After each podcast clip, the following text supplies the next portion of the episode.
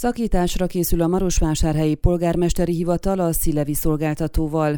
A Marosvásárhelyi Városháza saját kézbe akarja venni az utcai takarítást, erről csütörtökön átiratban értesítette a Szilevi szolgáltatót, amelyel hetek óta konfliktusban áll.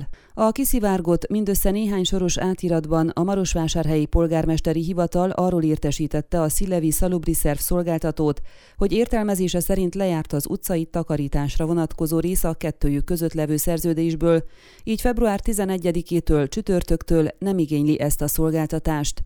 Mint a Városháza sajtó irodájától megtudtuk, tulajdonképpen az történt, hogy a város és a szemét szolgáltató egyéves szerződést kötött tavaly júniusban, még Dorin Flóreá korábbi polgármester ideje alatt, amiben meghatároztak egy keretösszeget az utcai takarításra, sepregetésre, zöldövezetek tisztántartására, utcai kukák kiürítésére, mivel az utcai takarításra szánt egész éves összeget a Szilevi már kiszámlázta a városnak, mint elvégzett szolgáltatás ellenértékét, ezért a város vezetősége úgy döntött, hogy átveszi az utcai takarítást a cégtől. Sors Zoltán polgármester korábban többször beszélt arról, hogy a város saját kezébe veszi az utcai takarítást és hóeltakarítást, illetve bizonyos szolgáltatásokat kiszervez, mint például a gépkölcsönzés vagy a munkaerő. Az előzetes számítások szerint így az eddigi havi 1 millió lej helyett akár 300 ezer lejjel is meg lehetne oldani a közterületek tisztántartását.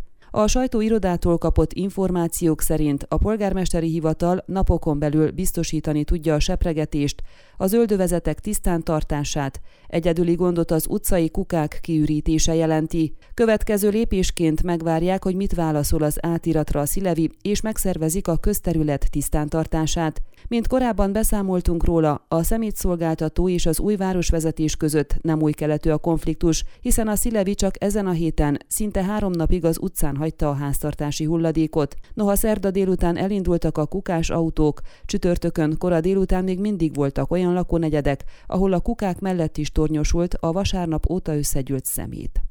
Ön a Székelyhon aktuális podcastjét hallgatta. Amennyiben nem akar lemaradni a régió életéről a jövőben sem, akkor iratkozzon fel a csatornára, vagy keresse podcast műsorainkat a székelyhon.pro portálon.